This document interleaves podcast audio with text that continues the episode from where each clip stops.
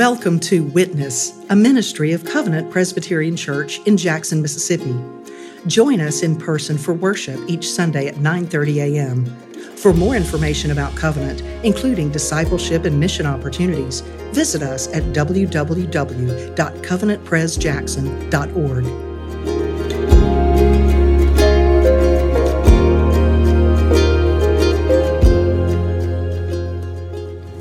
Jesus sent out his disciples. He sent out his followers. He sent them out two by two. He sent them to preach. He sent them with power. He sent them with authority. He sent them in his name. Now, due in part to the disciples' ministry, word about Jesus spread. More and more people heard about Jesus, and those who heard were faced with the question question that they had to answer. Now, it's the same question that untold numbers of people down through the centuries, all around the world, have had to answer. It's a question that you have had to answer. Or if you haven't, you will. In fact, it is the question. For freedom and bondage, life and death, salvation and damnation, heaven and hell hinge on the answer and belief in the answer. And the question is this who is Jesus? In our passage, some answered that he was Elijah. As in Elijah, the great Old Testament prophet who never died, but rather was taken to heaven in a chariot of fire. Now, some thought Jesus was Elijah returned. Others said he was a prophet, not Elijah, but like Elijah, or Isaiah, or Micah, or Nahum. How do you answer the question? Who is Jesus? Is he the greatest teacher to ever live?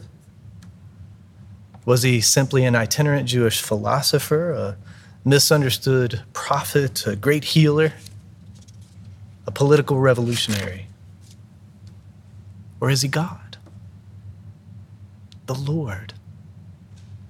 Is he God entering space and time and history in person? God becoming what you are, flesh and blood, so that you might know him?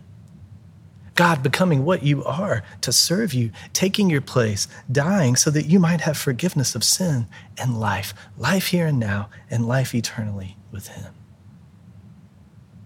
Who is Jesus? He is Lord. He is Savior. So, how do you answer? And, and more importantly, do you believe? Do you claim Him? Do you follow? Well, King Herod heard about Jesus. Now, now, there are four Herods in the New Testament. This particular Herod is the second one mentioned. He is Herod Antipas. Herod Antipas's father was Herod the Great. Herod the Great was king when Jesus was born. Herod the Great was visited by the wise men, the Magi, who followed the star seeking the newborn king. Now, this ruthless king, King Herod, his family tree was rather twisted, and our passage today gives you just a taste of it. When King Herod died, four of his sons divided and ruled the land, and they kept the name Herod as their own. The four Herods were half brothers. King Herod had 10 wives. Now, Antipas, the Herod in our passage, was the son of King Herod's fourth wife. The four sons were not officially kings. Their title was tetrarch, which means ruler of a fourth. However, Herod Antipas, as seen in our passage, was popularly referred to as king. And it was a title that he neither corrected nor disputed. Antipas ruled Galilee. Galilee is the area where Jesus spent most of his ministry, where, where most of the action of Mark's gospel has taken place thus far. Now, Herod Antipas was not as able a ruler as his father, but he was just as ruthless. Herod Antipas heard about Jesus, and he had an answer to the question Who is Jesus? Listen to verse 16 again. John, whom I have beheaded, has been raised. Herod thought Jesus was John the Baptist. John was the prophet living in the wilderness. John was sent by God to prepare the way for Jesus, to preach, to call to repentance, to baptize. Herod thought Jesus was John the Baptist raised from the dead. And perhaps his answer was influenced in part by his guilty conscience because he had put John to death. Even though John was innocent, even though John was guilty of no crime, he was tragically beheaded. And here's why Herodias. Herodias was Herod Antipas's wife. But, hang in there with me, she was also his niece. Herodias was the daughter of Antipas's half brother. But she was also his sister in law. Her first husband was Herod Philip, another son of Herod the Great, another tetrarch, and another half brother to Antipas. So, because of his desire for his sister in law slash niece, Herod Antipas divorced his wife, a divorce which later caused a war that became his ultimate downfall. And, and Herodias, in turn, left her husband and married Antipas. I told you the tree was twisted. Well, God's law was very clear about this relationship. The book of, Leviticus, chapter 18, verse 16, states this You shall not uncover the nakedness of your brother's wife. In other words, you can't marry your brother's wife. So, knowing this, John the Baptist spoke out against this marriage. John the Baptist preached against this marriage. John the Baptist called Herod to repentance for this marriage. Now, Herod, on his own, might have ignored the words of John, not caring what this popular preacher preached. But Herodias didn't. Herodias did not want this wild man in the desert criticizing her, criticizing her marriage, speaking out against her. How dare he? She wanted him dead. So, because of his wife, Herodias, Herod arrested John. Herod threw John in prison, but he wouldn't kill him. Kept him safe. Why? Because he feared him. He feared John, and not just because he was popular. Herod feared because he knew John was righteous. He knew John was holy. He knew he was a prophet. He knew he was a man of God. In fact, Herod brought John out of prison into his presence to hear him, to speak with them. Our passage says he gladly heard John. So, on the one hand, he feared him. On the other hand, he was fascinated. And we're not told about that, their conversations, but surely John continued to uphold God's word, God's law, call Herod to repentance. Surely John told Herod of the coming Messiah, the one sent by God that was mightier than he who would baptize in the Holy Spirit, Jesus. But we're told John's words left Herod perplexed. Now, in the imagery of the parable of the sower, Herod was the hard ground. Herod was the path. The, the seed was sown and there was no growth. In fact, the seed didn't even make it into the ground, the birds snatched it up. So while Herod feared and was fascinated, Herodias nursed her grudge against John. She still wanted him dead. Herodias was just like the queen in our Old Testament reading from 1 Kings, Jezebel. Married to King Ahab, Jezebel was the queen of Israel. However, Jezebel was not an Israelite. She was not one of God's people. She was the daughter of the king of the neighboring Sidonians. And the neighboring Sidonians worshiped an idol, a false god named Baal.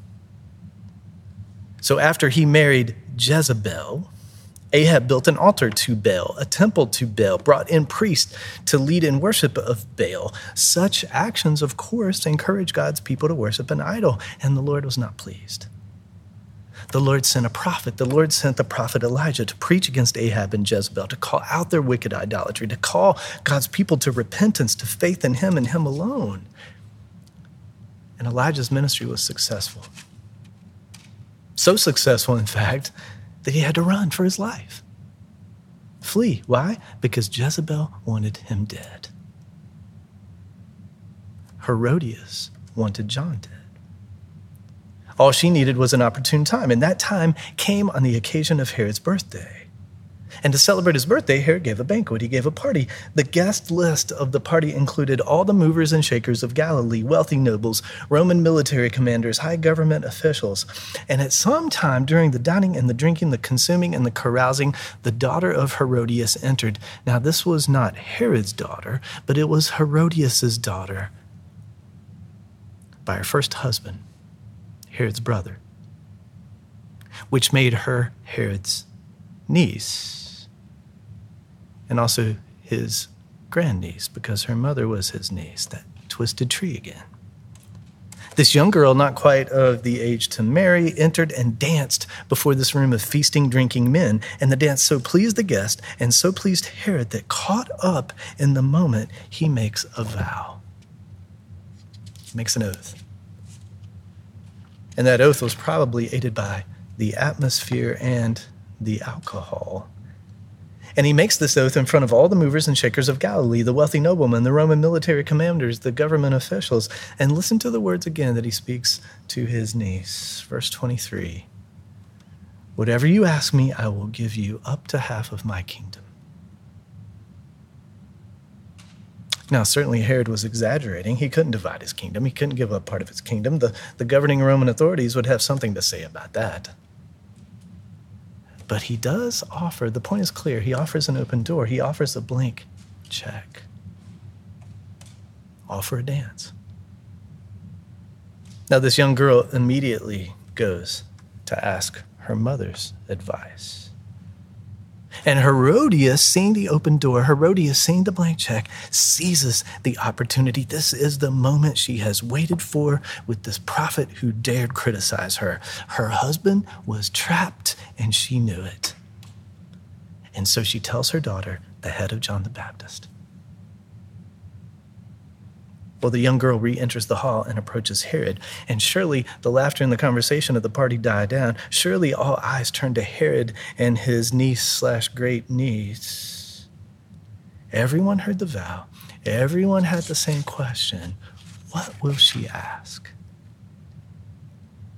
I want you to give me at once the head of John the Baptist on a platter. And with these words, the atmosphere of the party changes. With these words, the disposition of Herod changes. We're told he was sorry. He regretted his oath, regretted his vow. He did not want John dead, but he was trapped. And he knew it. So, this birthday party, this celebration, ends with a gruesome scene a platter with the head. And so the last Old Testament prophet, the one sent to preach, to baptize, to prepare the way for Jesus, is put to death because of a dance. Is put to death because of a half drunk vow after a dance. Is put to death because of the hatred of one in power. And John's followers came and they laid his body in a tomb. Well, John the Baptist continues his ministry in death just as he did in life. John the Baptist's ministry in life was to point to Jesus, and his death points to Jesus. Just listen to the parallels.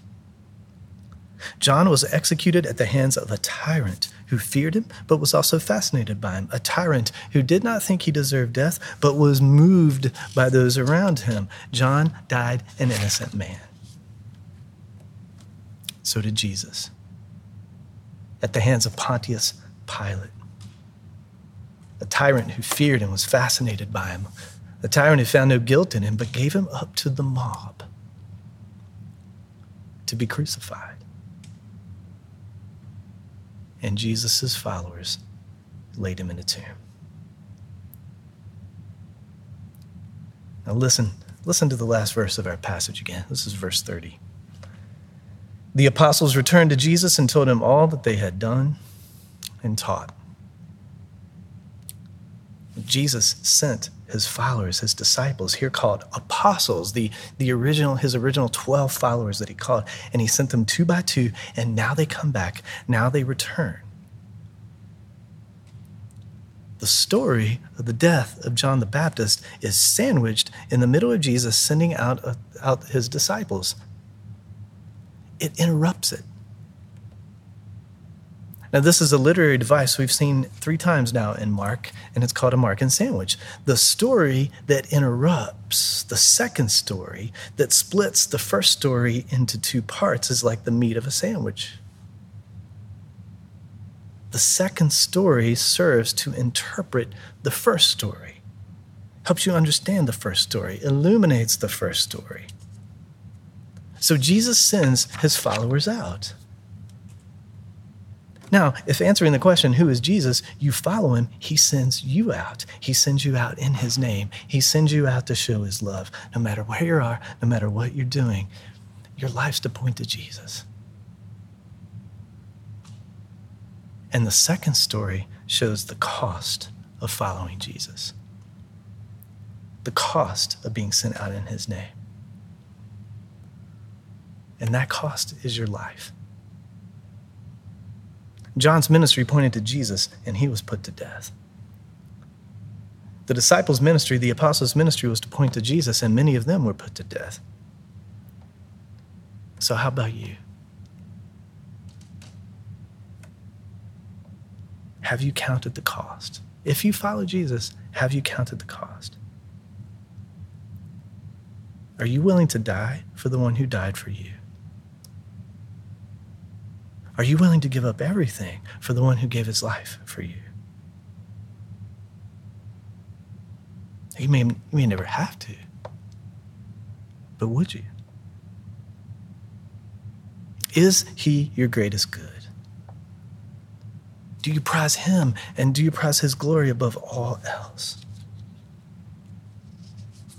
If not, what are you holding on to? Search your heart. What are you holding on to? Search your heart. What do you prize above your Savior? What are you afraid of losing? Your life? Later in Mark's Gospel, in chapter 8, Jesus speaks these words if anyone would come after me, let him deny himself and take up his cross and follow me. For whoever would save his life will lose it, but whoever loses his life for my sake and the gospel's will save it. Christianity is not a comfortable faith. Following Jesus is not comfortable. Dying to self is not comfortable. Having your sin brought to light for confession and forgiveness and transformation is not comfortable. Taking up your cross is not comfortable. Be, being willing to follow Jesus into difficult places and situations to point to Him to show His love and grace is not comfortable. To obey His word above all other words is not comfortable. The cost is high. But it was no less for Him as he sends you out, as you go, as you count the cost, know that he went before you and he went into suffering and death, but he conquered. Jesus is alive for you. And the path that he sends you on, even through death, leads to him. Thank you for tuning in to Witness, a ministry of Covenant Presbyterian Church in Jackson, Mississippi.